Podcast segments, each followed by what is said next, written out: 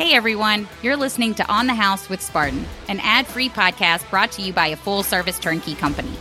I'm your host, Lindsay Davis, CEO and co founder of Spartan Invest. On this show, we talk about all things real estate, from market patterns, industry insight, construction, property management, and other investment avenues.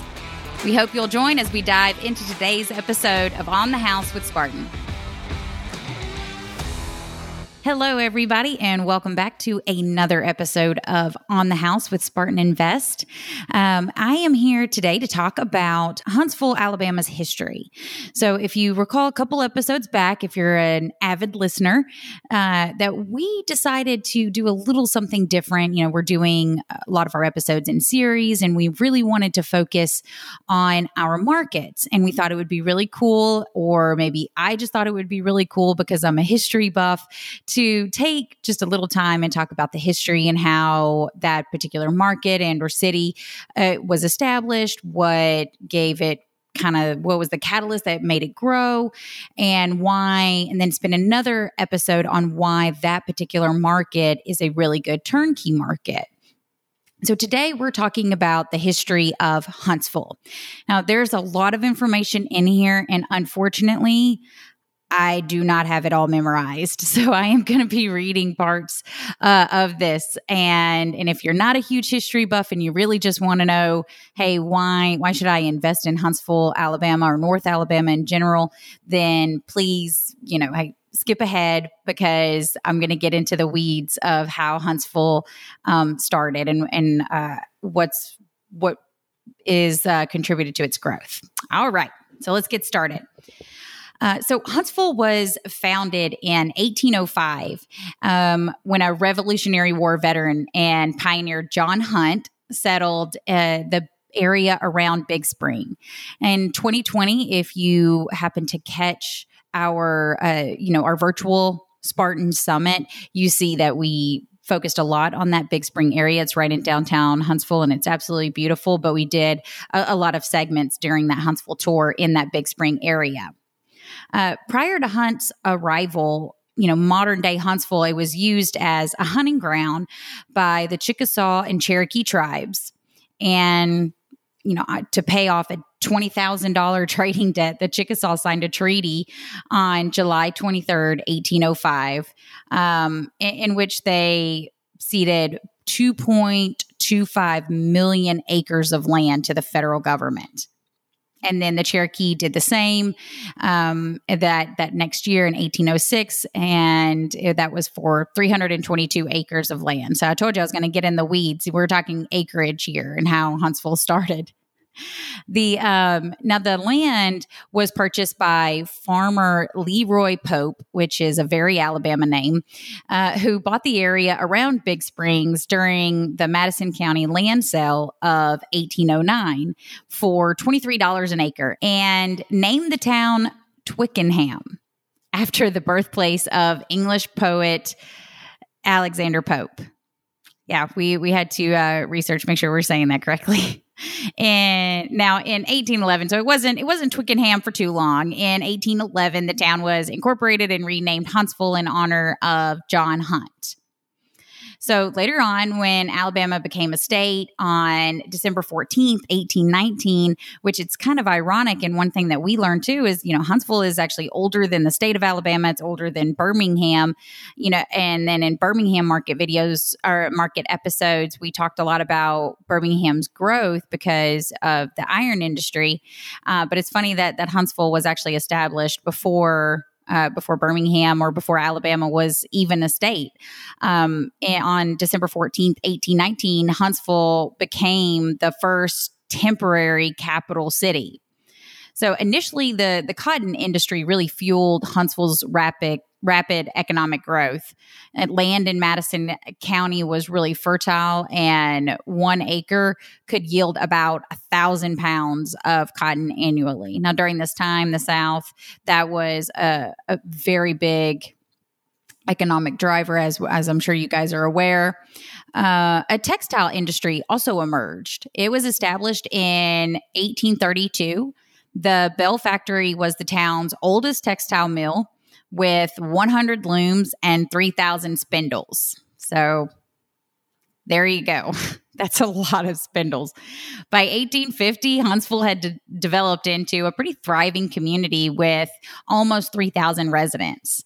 Uh, but by the eve of the Civil War, you know, Huntsville was still a major cotton and transportation hub thanks to Memphis and the Charleston Railroad, which was completed around that time in 1857. Uh, during the Civil War, the Huntsville suffered uh, significant economic hardships, as most of the South did, and most cotton dealers closed up shop. The Bell factory actually shut down briefly, but was able to reopen in 1868. Thanks to Northern investments, the city rebounded during the Reconstruction era New ventures like the Huntsville Cotton Mill Company and a rail line connecting the city to Nashville helped Huntsville regain its footing in the um, 1880s. Larger industrial scale mills like Dallas Mill, which was founded in 1891, Lincoln Mill and Merrimack Mill, both established in 1900, really helped to transform the city into one of the country's largest textile uh, production centers. By 1890, Huntsville had almost 8,000 residents, which is about a 60% increase from the decade prior. Coming into the 20th century, uh, World War I generated even more demand for textiles, and Huntsville's cotton industry continued to expand. Uh, by 1920, Madison was home to 10 textile mills. Then the Great Depression hit you know, crop prices plummeted and cotton fell to just nine or 10 cents a pound from over 20 cents per pound in 1929. Luckily, uh, President Franklin D. Roosevelt's New Deal helped to stabilize cotton prices, providing some relief to a lot of the local farmers in the area. So, at the dawn of World War II, in 1941, the U.S. War Department built 40,000 acre chemical manufacturing plant in Huntsville. It's now called the Redstone Arsenal, and you're going to hear a lot about it. Uh, the facility cost almost $72 million to build, and it employed about 2,000 personnel and manufactured over 27 million rounds of chemical munitions during the war. After the war, Redstone Arsenal was repurposed into a missile research site.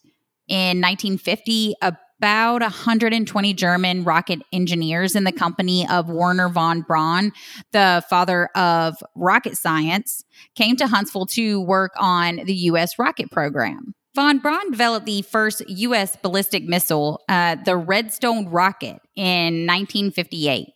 Uh, this specialized military activity transformed Huntsville's tech sector, and it really led to a rapid population growth. The, the city grew from about 16,000 residents in 1950 to almost 73,000 in 1960. And that's a 340% increase. Um, also, so in the 1960s is really interesting for Huntsville. In 1960, NASA completed the Marshall Space Flight Center at Redstone Arsenal. Uh, this allowed the space agency to develop the 6.4 billion Saturn V, the powerful rocket that landed the first astronauts on the moon and allowed the U.S. to win the space race in 1969.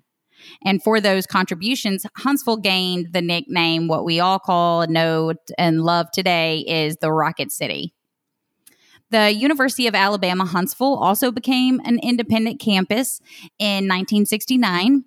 Uh, today, it has nine colleges and hosts the nation's second largest research park the 9 million square foot Cummings Research Park. If you want to know a little bit more about that, then yeah, go check out the videos of the Huntsville tour that we did in the 2020 Spartan Summit. We talk a lot about the research park. It's very it's a it's a great space. It's a, uh, got a lot going on. In 1970, the U.S. Space and Rocket Center in Huntsville was established. Yeah, this Smithsonian affiliate museum is the largest space museum in the world. Now, in the final years of the 20th century, defense contractors and other industries moved to Huntsville to support NASA and other military projects, pushing the city's population to nearly 160,000 by the end of the 20th century. And in our next episode, like I said, now Huntsville's history is not as deep as Birmingham's. Birmingham has a lot through the industrial age and uh, and the civil rights movement. So if you want to hear a little bit more about that, then go a couple of episodes back. But in our next episode, we're going to look at the 21st, starting the 21st century, and all of the growth and the really just kind of market demographics of the current Huntsville today in North Alabama. Just to end, a couple of famous people from Huntsville. Uh, Jimmy Wales, who is the co founder of Wikipedia, which I'm sure is you, you're familiar with and use often. Michael E. Brown, who was the astronomy professor who actually, quote, kind of killed Pluto because his work contributed to Pluto's demotion from a planet to a dwarf. And I feel that all of the time while singing planet songs with my kids. I always end in Pluto and they look at me like I'm crazy. Um, Howard Cross, who is a former NFL player with the New York Giants. I really hope that you enjoyed and you're a history buff like me and you enjoy taking a deep dive into the into the past of Huntsville and tune in in our next episode where we talk more and more about the Huntsville market and what makes it such a great turnkey option. Thanks again for tuning in and that's on the house with Spartan Invest. Thank you guys for listening today. If you enjoyed this episode, be sure to rate, review and subscribe. If you want to learn more, check us out online at SpartanInvest.com. Until next time, this is On the House with Spartan.